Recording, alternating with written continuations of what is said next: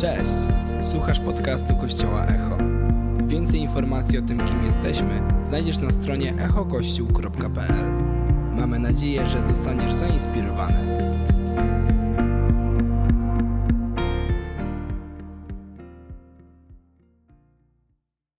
Dzień dobry, kościele Echo! Dzień dobry, dzień dobry. Jak dobrze widzieć taki moment, taką minutę, gdzie możemy przywitać się ze sobą, uściskać się. Kto kocha ten moment? Ja uwielbiam ten moment. A kto kocha to, jak widzimy nowe osoby na tej scenie, które prowadzą spotkanie, chociaż Darek już tak naprawdę prowadził spotkanie. Dobrze pamiętacie, zwłaszcza po Echo Fest, ale dobrze sobie poradził. Wielkie brawa dla niego. Dzięki, byku. Wiecie, my z Darkiem znamy się całe życie. I nie spodziewał... Nie, że ty. Nie będę opowiadał tej historii. E, Ale cieszę się, że mogę tutaj być. Mam na imię Olek. Jeśli może nie, nie mieliśmy okazji się poznać, e, jestem jednym z liderów e, w kościele Echo i to jest wielki, zawsze ogromny zaszczyt stać na tej scenie. Mieć takie wsparcie od takiego pastora, od takich pastorów, jakimi są Daniel i Mirela i, i także inni liderzy, którzy wspierają. Kocham ten kościół i też był wyjątkowy moment podczas uwielbienia. Nie wiem, czy macie czasami takie momenty. To może być na każdym uwielbieniu, ale że Duch Święty w jakiś sposób szczególnie porusza twoje, twoje serce. I tak nagle sobie przypomniałem, jak nie mogłem powstrzymać łez, kiedy śpiewaliśmy i po prostu mówię, dobra, już, już, już skończyłem, już sobie zatkałem kanały chusteczką, ale nagle nie, dalej płaczę i wiecie, takie momenty są wyjątkowe. Zgodzicie się z tym? I takie momenty są takim dowodem, takim potwierdzeniem tego, że Duch Święty wypełnia to miejsce.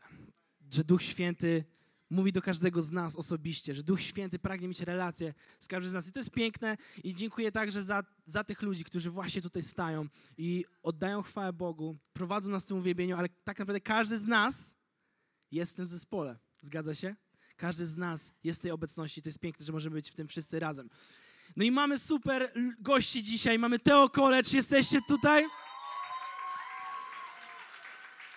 Musiałem was znowu wywołać, ponieważ jestem y, student, byłem studentem Teo College i to jest, to jest coś wyjątkowego, jeśli myślisz o tym, żeby uczyć się teologii w takim skondensowanym trybie, a także uczyć się Kościoła w praktyce, to jest projekt dla ciebie. Pastor Michał Włodarczyk był jeszcze wczoraj z nami i właśnie y, y, musiał już jechać do siebie, do Bydgoszczy, ale pozdrawiamy go serdecznie. I dzisiaj kontynuujemy jaką serię? Czy ktoś pamięta, w jakiej jesteśmy serii?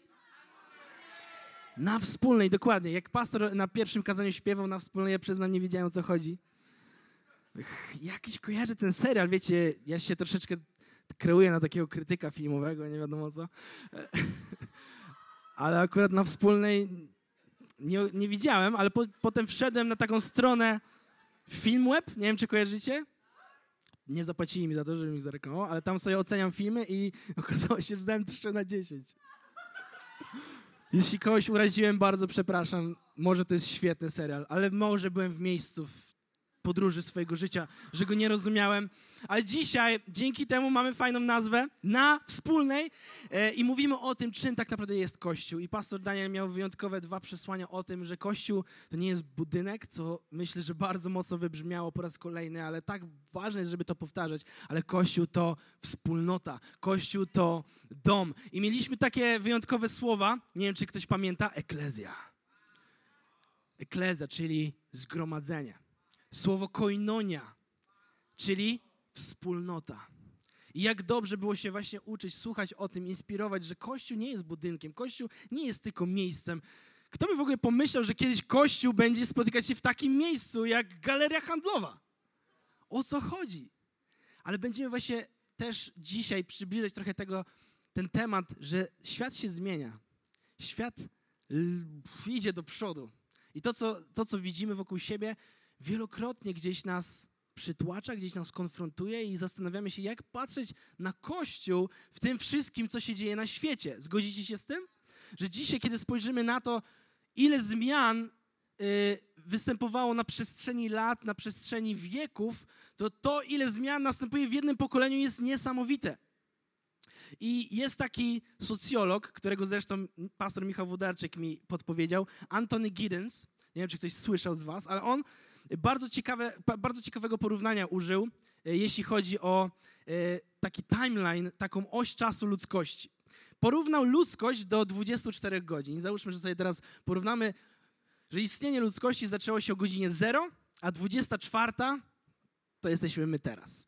I Antony Giddens, robiąc w jakiś sposób to opracowanie, trochę mu zaufałem, nie sprawdziłem wszystkich źródeł, ale jego, jego źródło, e, on to, co, on to, jakie badania zrobił socjologiczne na ten temat, to to powiedział, że na tej całej przestrzeni 24 godzin, od kiedy ludzkość, y, od kiedy ludzkość się zaczęła, dopiero około 23.40 ludzkość wyszła z trybu koczowniczego i myśliwego. Dopiero około 23.50 powstawały ogromne cywilizacje, takie jak Mezopotamia, Babilon i tym podobne. A dopiero około 23.59-50 sekund wydarzyły się wielkie przełomy technologiczne. Więc ta w jakiś sposób ciekawa forma przedstawienia tego, jak ludzkość trwa. Wiecie, te ostatnie, 50, ostatnie 10 sekund pokazuje nam, że jak wiele zmian jest w naszych czasach w porównaniu do tego, ile było zmian na przestrzeni całej historii. Kiedyś y, przerzucałem z moim tatą drewno. Ta. Raz. Może dwa. Nie, żartuję. Trzy. I przerzuciliśmy drewno i zawsze kocham mojego tatę i on jest po prostu, jak go znacie, jest skarbnicą wiedzy i aż jak myślisz, że coś wiesz, idziesz mu to powiedzieć i on zawsze i tak wie więcej. I jeden temat tylko znam lepiej, to jest kino. Aczkolwiek nie wiem, czy on nas wspólnie oglądał, nie wiem. Ale yy, przerzuciliśmy drewno i on mówi, synu, kojarzysz piramidy Cheopsa? To jasne, tato. Do czego on zmierza? Czy to, jakiś, to jakaś pułapka? Ale tak, powiedziałem, że jasne, kojarzę. Bo akurat rozmawialiśmy właśnie o zmianach, jakie następują w naszych dzisiejszych czasach. I, i, I to, jak dzisiaj świat szalenie biegnie do przodu, jakie tempo jest, ile bodźców jest. I on powiedział, czy wie, jak myślisz, piramidy Cheopsa i Kleopatra. Kojarzymy Kleopatrę? Piramidy Cheopsa, Kleopatra w miarę podobny kontent, w miarę podobny kontekst w miarę podobne czasy. Zgodzicie się z tym? Takie skojarzenie. Raczej piramidy Cheopsa, Kleopatra, Egipt. Może ktoś był na wakacjach, może ktoś widział nawet piramidy z was. Mi jeszcze nie było to dane. I też nie reklamuję wycieczek teraz. I, I co było wyjątkowe, to powiedział w tej, w tej ciekawostce, czy wiesz, że piramidy Cheopsa zostały zbudowane około w 2560 roku przed naszą erą, a Kleopatra zmarła w 30 roku naszej ery. Czyli od momentu. Właśnie, długo żyła, czy może coś innego? Okazuje się, że od momentu piramid Cheopsa, a Kleopatry, która akurat nie, no, nie żyła od 2560 roku przed naszą erą, tylko około. O, teraz no, powinienem się przygotować do tego. Żyła kilkadziesiąt lat i w 30 roku naszej ery odeszła, zmarła, to od piramid do Kleopatry minęło więcej czasu niż od Kleopatry do nas dzisiaj. To trochę zmienia perspektywę, prawda? Jakbyś poszedł spać, byś został zahibernowany w czasach piramid, kiedy piramidy zostały budowane, obudziłbyś się, kiedy jest Kleopatra, dużo się nie zmienia. Oczywiście geopolityczna sytuacja mocno się zmienia, ale tak naprawdę możesz dalej funkcjonować w bardzo podobnym trybie życia, dalej twoje umiejętności mogłyby przydać się w obecnych czasach. Obudź się, zaśnij 20 lat temu, obudź się dziś. Nawet nie wiesz, jak kupić bilet na pociąg. Oglądałem taki serial. Jeszcze możesz wiedzieć, kiedy przyjedzie, a może nie przyjedzie, nie wiem. Oglądałem taki serial Tulsa King, też tutaj nie jest polecenie, chociaż może tak. I, I, tam to jest w ogóle film, serial gangsterski z Sylwestrem Stallone. Więc taki za mnie krytyk właśnie. I tam Sylwester Stallone gra taką postać, która na 25 lat poszła do więzienia. I on wychodzi z tego więzienia po 25 latach i właśnie jest pokazane to jego przyswajanie się w codzienności. Wiecie, idzie ten taki Sylwester Stallone, troszeczkę większy niż ja, ale niedużo, nie i mówi, co się stało z tym światem? Kiedyś to było. 25 lat temu to relacje zupełnie inaczej wyglądały. I oczywiście jest to taka zabawna, typowa, typowe teksty takiego właśnie człowieka, który gdzieś jest, no, nostalgicznie patrzy na czasy 25 lat temu, a dzisiaj jak bardzo różnią się, różni się codzienność, ale to niesamowicie pokazuje nam dzisiaj, jak dużo rzeczy się zmienia. Jak zmiany są nagłe, stałe. Nawet kiedy jesteśmy w youth, kiedy zawsze mówiłem, zawsze będę rozumiał pokolenie, które przyjdzie po mnie. Nie, nie, nie testujcie mnie. Tyle zmian zachodzi i kiedy przyglądamy się temu w kontekście Kościoła, kiedy przyglądamy się temu w kontekście wspólnoty, często nas to przytłacza. Często myślimy sobie i zadajemy sobie różne pytania, bądź obserwujemy, obserwujemy to, w jakim Kościół jest miejscu, a w jakim społeczeństwo jest miejscu i myślimy sobie, Kościół w ogóle nie nadąża, Kościół w ogóle nie wie, co się dzieje. Wszystko wypadło mu z rąk. Czy może Kościół w ogóle nie ma sensu? Może wspólnota nie ma sensu, skoro wszystko idzie tak do przodu, a my gdzieś zatrzymujemy się na księdze, która została napisana kilka tysięcy lat temu. Ale chcę dzisiaj, Kościele, powiedzieć do Was pewne słowa zachęty. Kiedy Jezus Chrystus oddawał swoje życie za każdego z nas na tym miejscu, kiedy został przybijany do krzyża, by oddać swoje życie za grzech tego świata, on wiedział, co nadchodzi. On nie jest zaskoczony stanem świata dzisiaj. On nie jest zaskoczony stanem Kościoła dzisiaj. Dla niego nie jest to zaskoczenie, kiedy i trzymał swoje rę ręce w górze, które były przybijane do krzyża i przelewał za to krew. I dzisiaj patrzy na to i myśli, o, no nie udało się. Kurczę, jednak plan Kościół nie wypalił. Trudno. Absolutnie nie. Jezus Chrystus trzyma swoje ręce nad Kościołem, nad, nad, nad którym przelał swoją krew abyśmy my byli świadomi, jaką moc, jaką siłę, jakie zwycięstwo zostało odniesione właśnie nad Kościołem, właśnie nad wspólnotą. I czytamy przepiękny werset, trochę przed ukrzyżowaniem Jezusa, w 16 rozdziale Ewangelii Mateusza. Jezus mówi wtedy do Piotra takie słowa: Oświadczam cię, oświadczam ci, ty jesteś kamieniem, a na tej skale zbuduję mój kościół i potęga śmierci nie zdoła go pokonać. W innym tłumaczeniu, bramy piekielne go nie przemogą. A w jeszcze innym tłumaczeniu, bramy piekielne się nie ostaną. Kościół nie jest w momencie wycofania. Kościół nie jest w momencie, że nie wie, co się dzieje, a Jezus jednak to, czemu poświęcił swoje życie, nie wypaliło. To nie jest stan rzeczy. Stan rzeczy jest taki, że On buduje swój Kościół, a my jesteśmy Jego kamieniami. On buduje swoją wspólnotę, a my jesteśmy tymi, którzy są narzędziami w Jego rękach. I On odniósł zwycięstwo, którego potęga śmierci nie pokona. I to jest hymn, niech to będą słowa, które wygrawerujemy na swoich sercach. Bo kiedy myślimy, co dzieje się z Kościołem, wiecie, jest często słusznie nawet mówione to, że jest kryzys Kościoła, Kościół właśnie nie rozumie obecnych czasów i często jest bardzo prawda. Ale jeśli zdamy sobie sprawę, że właśnie Kościół to nie jest tylko instytucja, to nie jest tylko budynek, ale Kościół to ludzie, którzy wierzą w to, co Jezus Chrystus zrobił, zmienia się nieco perspektywa. Amen? Jak motywujące to jest. I skoro Jezus poświęcił swoje życie, Syn Boga, Mesjasz, poświęcił swoje życie, żeby co zrobić? Zacząć Kościół to chyba jest to istotne. Jeśli Bóg wybrał, że On zbuduje Kościół, wydaje mi się, że to jest nasza misja również.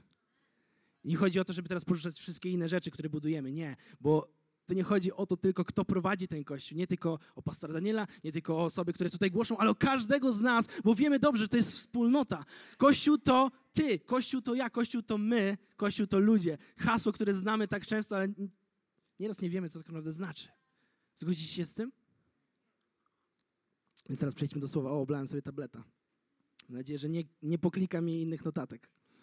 Przejdźmy do dziejów apostolskich. Jest to jest taka piękna historia o Korneliuszu. Ktoś słyszał o Korneliuszu? Jeśli nie, już wam tłumaczę, kto to. W Cezarei, dzieje apostolskie, 10 rozdział, pierwsze 8 wersetów. W Cezarei stacjonował pewien setnik, czyli dowódca dowódca armii. Miał na imię Korneliusz i należał do kohorty zwanej Italską. Korneliusz był człowiekiem pobożnym i bogobojnym, zarówno on sam, jak i cały jego dom.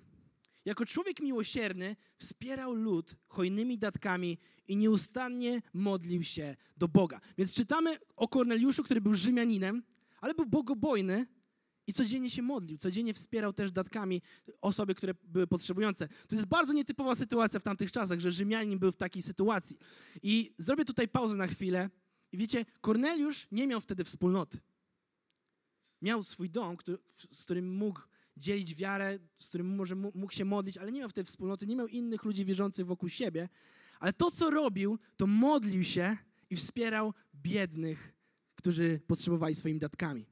Więc jeśli jesteś w miejscu, gdzie nie masz wspólnoty, może coś takiego się wydarzyło, że nie wiesz do końca, gdzie jest Twoje miejsce, zrób to, co Korneliusz. Módl się i wspieraj tych, którzy potrzebują, bo zaraz się przekonamy, to jest droga do tego, żeby znaleźć miejsce, w którym mamy być. To jest miejsce, znaleźć drogę do, do swojej wspólnoty. I szybkie świadectwo mojej kochanej teściowej. Y, jak wiecie, Wercia i jej cała rodzina, może wiecie bądź nie, ale wam już spieszę opowiedzieć całą historię jej życia. Y, jak byli bardzo, bardzo, jak była Wercia mała w czwartej klasie, to cała rodzina y, wyjechała do Norwegii. Piękny kraj, zresztą byliśmy w zeszłym tygodniu i to jest zawsze świetnie tam być. I i różne rzeczy tam się działy, Wercia wróciła do Polski. E, ale jej mama akurat, kiedy tam właśnie się przeprowadziła, już była w takim wieku, którym nie aż tak łatwo nawiązać jest relację. Wiecie jak jest. I różne bariery językowe, bariery kulturowe i to po prostu, że też mieszkała w pewnym miejscu spowodowało, że nie mogła znaleźć swojej wspólnoty. Ale pewnego dnia, i to było trzy tygodnie temu, miesiąc temu, wybrała się do sklepu z butami. I pamiętajcie, ona to jest osoba, która wspiera potrzebujących cały czas i modli się. Och, ona się, ona się modli. I poszła do sklepu z butami, tam był pewien człowiek z krzyżem na szyi. Naszyjnikiem z krzyżem. I Emilia tak chodzi po tym, po tym sklepie i tak patrzy na ten krzyż i tak chyba trzeba zagadać. Więc, przepraszam, jest pan chrześcijaninem? Tak! Wow. Co dalej? i masz jakąś wspólnotę, coś, coś jakby wierzysz w Boga i tak dalej. I on zaczął, oczywiście wiedział już, co zrobić, zaczął jej opowiadać o, o, o, grupie, którą mają, ale przede wszystkim powiedział, musisz koniecznie poznać moją żonę, przyjdź tutaj następnym razem, ona tutaj będzie na ciebie czekać. I Emilka przez jakieś kilka, dwa tygodnie nie chciała tam pójść, bo stwierdziła, o, ale dziwna sytuacja, nie no, krępuje się ale w końcu się wybrała. Dwa tygodnie później tam była żona tego człowieka. Okazała się wspaniałą kobietą i dzisiaj są razem na grupie domowej. Razem e, jest ona otoczona modlitwą, wsparciem. I to jest niesamowite właśnie świadectwo tego, że jeśli nie wiesz, co robić, w jakim miejscu być, w jakiej wspólnocie być, módl się, szukaj Boga, bo jestem pewien, że On ma dla Ciebie miejsce i On powołuje nas do tego, żebyśmy byli we wspólnocie. I kontynuujemy, co się działo z Korneliuszem, dlaczego on jest istotny w tej historii. Więc w trzecim wersecie czytamy: Pewnego popołudnia, około, około godziny 15, zobaczył w widzeniu w sposób bardzo wyraźny Bożego Anioła. Anioł podszedł i przemówił: Korneliuszu! Korneliusz, wpatrzony w niego i przestraszony, zapytał: Co się stało, panie? Twoje modlitwy oraz Twoje datki, to jest bardzo ciekawe, odpowiedział anioł, sprawiły, że Bóg zwrócił na Ciebie uwagę. Teraz więc poślij swoich ludzi do Joppy i sprowadź stamtąd niejakiego Szymona, którego nazywają Piotrem. Gości on u pewnego garbarza Szymona, który ma dom nad morzem. Gdy anioł odszedł, Korneliusz przywołał dwóch swoich domowników oraz pobożnego żołnierza z grona tych, którzy mu osobiście usługiwali i po wyjaśnieniu im wszystkiego posłał ich do Joppy. Jego datki i jego modlitwy zwróciły uwagę Boga. Objawił mu się anioł. Dość spektakularna sytuacja. Dostał, dostał obraz, że ma znaleźć Piotra. I żeby streścić wam historię, co później się wydarzyło, niektórzy pewnie z was to kojarzą, ale Szymon Piotr przebywał akurat u Szymona, garbarza, w domu nad morzem. Nie wiem, co dokładnie robili w Joppie, ale na pewno dom nad morzem kojarzy się z czymś w Gdańsku, więc wyobrażam sobie piękny dom, może w Sopocie, może w Gdyni, nad morzem. I Piotr akurat rano wyszedł na taras, żeby się modlić. Akurat był bardzo głodny, To jest dość istotne i przygotowywany mu był posiłek na dole, ale on wyszedł na taras, żeby się modlić. I wiecie, co się wydarzyło? Wpadł w zachwycenie. O, co to znaczy? Wpadł w zachwyt, kiedy się modlił. Właśnie coś takiego, co opisywałem trochę, jak, jak mieliśmy uwielbienie. Że Duch Święty wstąpił, poruszył jego życie, poruszył jego serce i okazała mu się wizja. I to, co widział w tej wizji, to było, wiecie, otwarte niebo. Jaka wizja. I nagle z tego nieba wychodzi lniane płótno, takie prześcieradło. I myślisz sobie, wow, co to będzie za wizja. I na tym prześcieradle są czworonożne zwierzęta, płazy oraz ptaki. To jest wizja, na którą czekałem. Ale może okej, okay, może nie, bądźmy tutaj zamknięci, może to coś znaczy. I, i później to co, to, co się dzieje, to przemawia głos również z tego nieba i mówi: Piotrze, zabijaj i jedz. Zabijaj i jedz.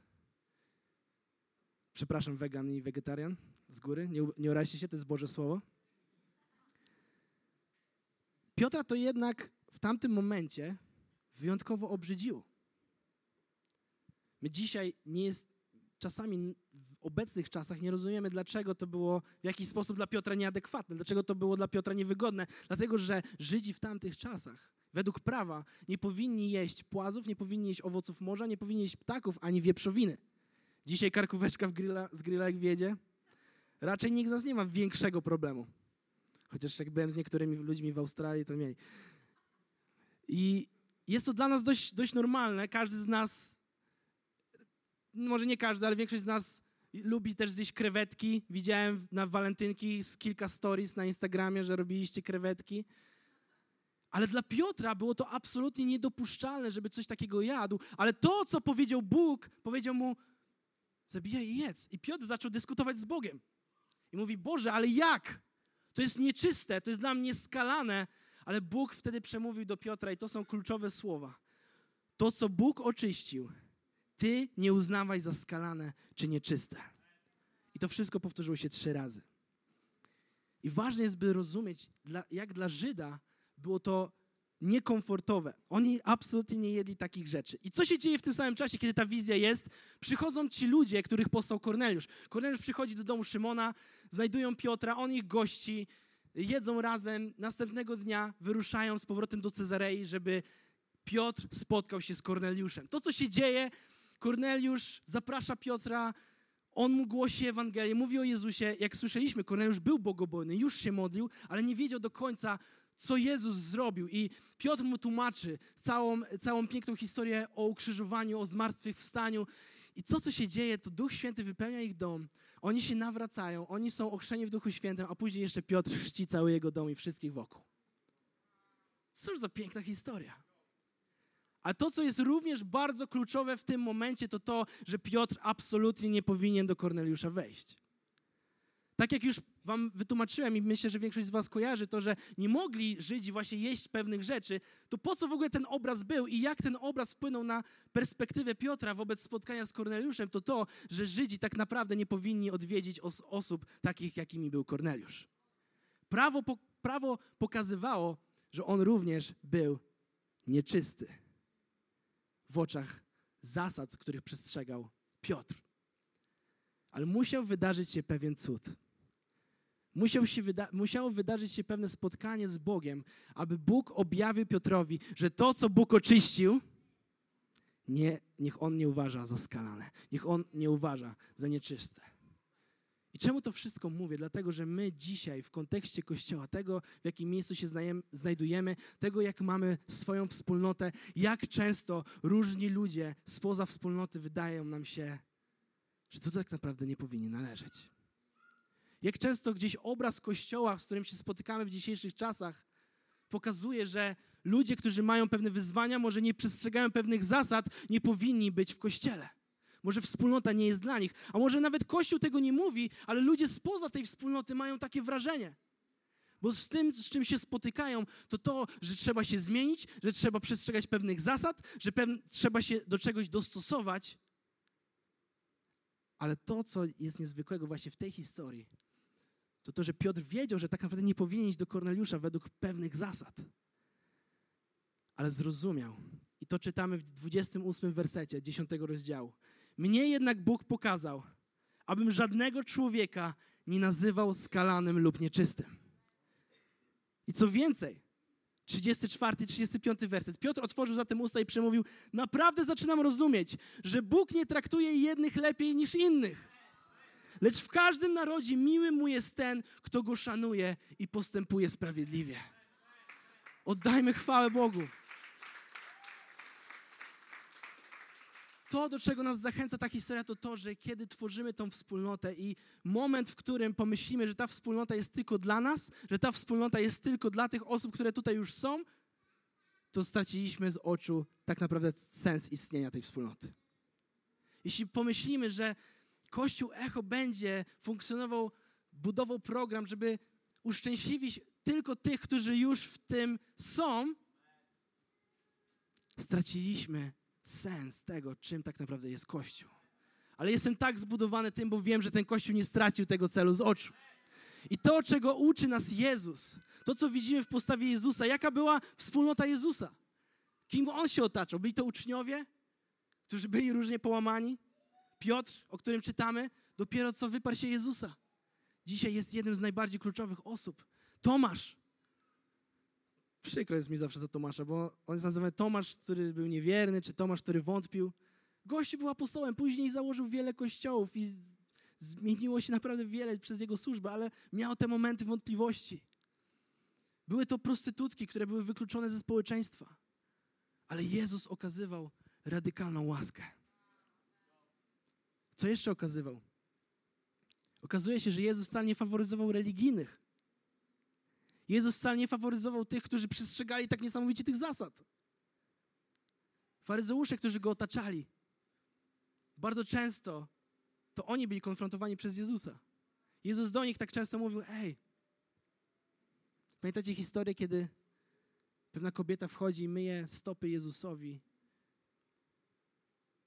Kogo wtedy konfrontuje Jezus? Faryzeusza, który ocenia tę kobietę. Tacy ludzie byli w otoczeniu Jezusa.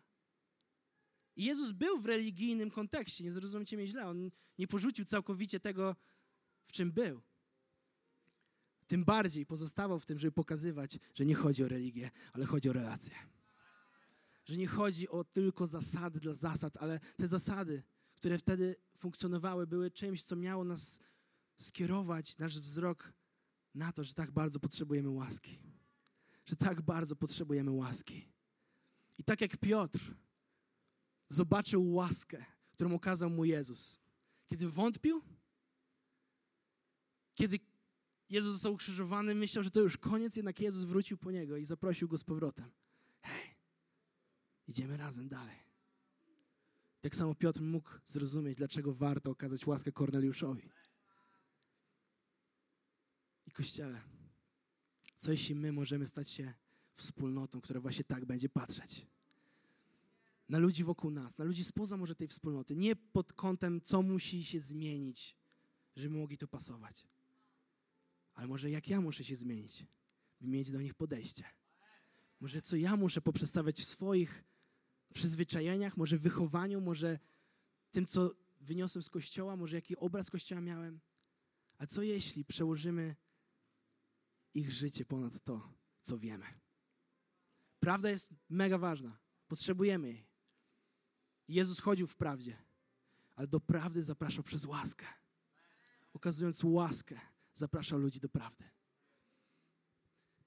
I był taki moment, kiedy Piotr, pamiętacie pewnie tę historię, słynna historia, kiedy Piotr chodził po wodzie.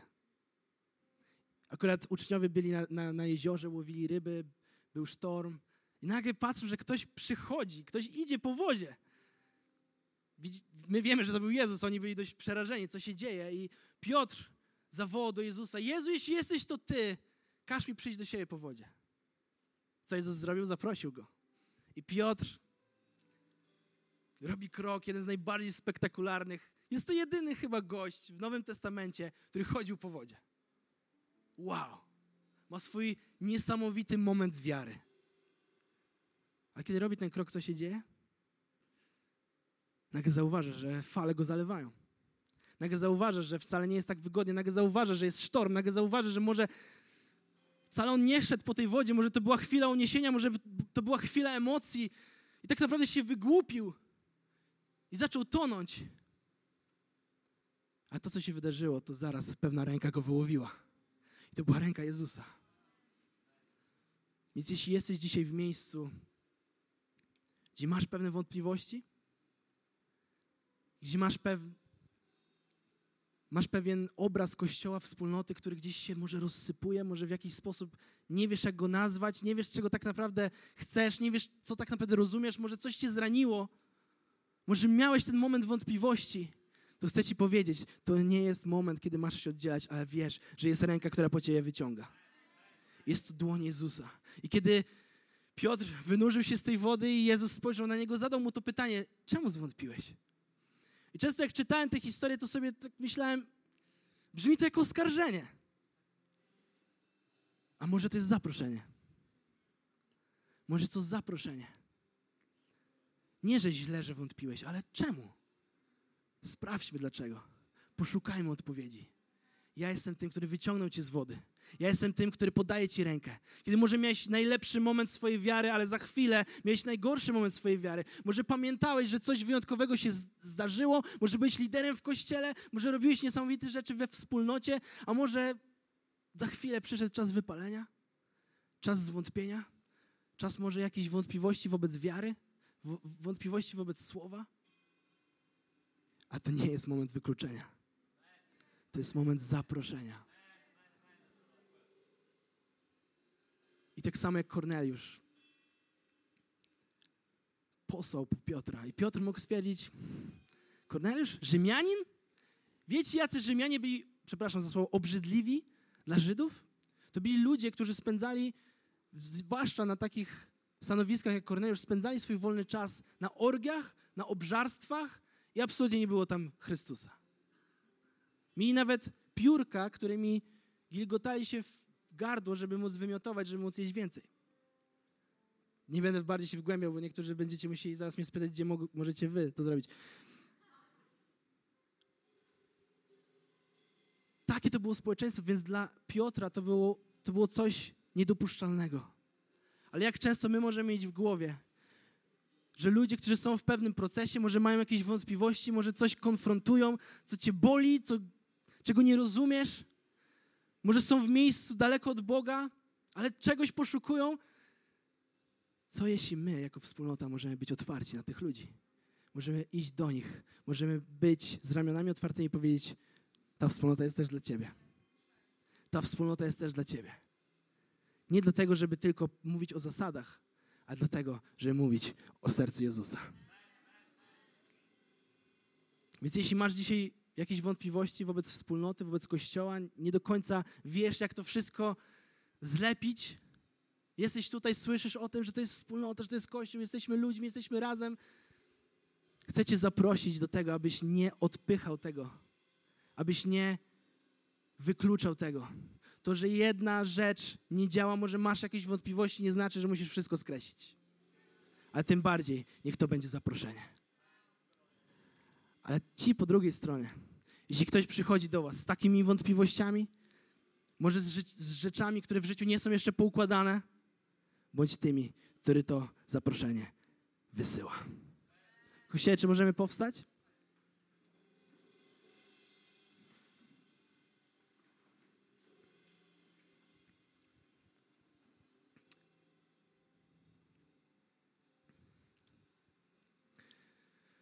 I może jesteś w miejscu, gdzie nie do końca znasz swoje miejsce w tej wspólnocie. Może we, gdziekolwiek jesteś dzisiaj w swoim życiu, może odwiedzasz, ale masz te przemyślenia. Patrz na Jezusa. Patrz na Jego serce. On jest tym, który wyciąga dłoń do Ciebie. On jest tym, który wyławia Cię z wody. On nie zostawia cię tam, on nie daje ci utonąć. On jest tym, który zaprasza do podróży. I co jeśli uczynimy tę wspólnotę, tą, która te zaproszenia będzie wysyłać dalej? Co jeśli uczynimy tę wspólnotę? I już wierzę, że tak jest. Wiecie, co tutaj się dzieje w tygodniu? Już niedługo rusza alfa.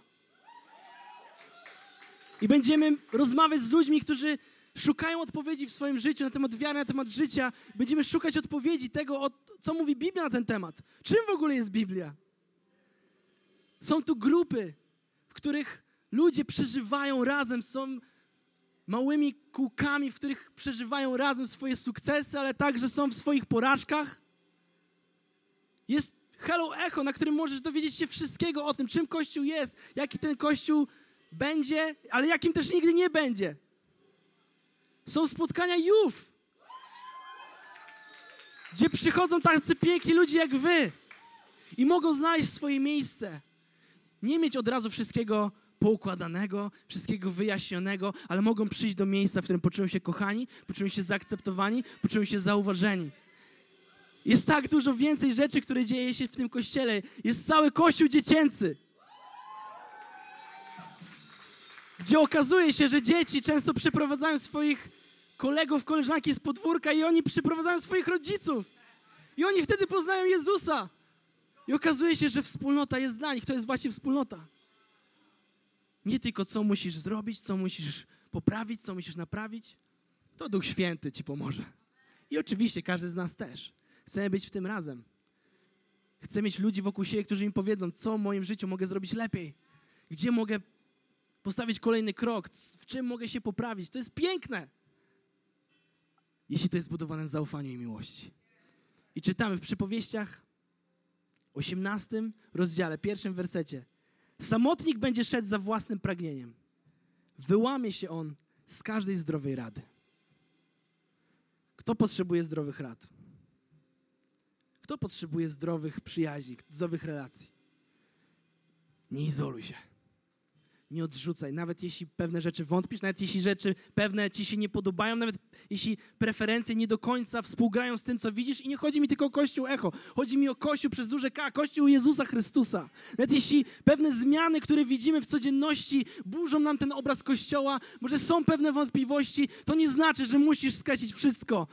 Wejdź do podróży, otocz się ludźmi, którzy będą cię zachęcać, inspirować, motywować. Dziękujemy, że byłeś z nami. Mamy nadzieję, że zostałeś zainspirowany. Więcej podcastów możesz posłuchać na naszej stronie echokościół.pl.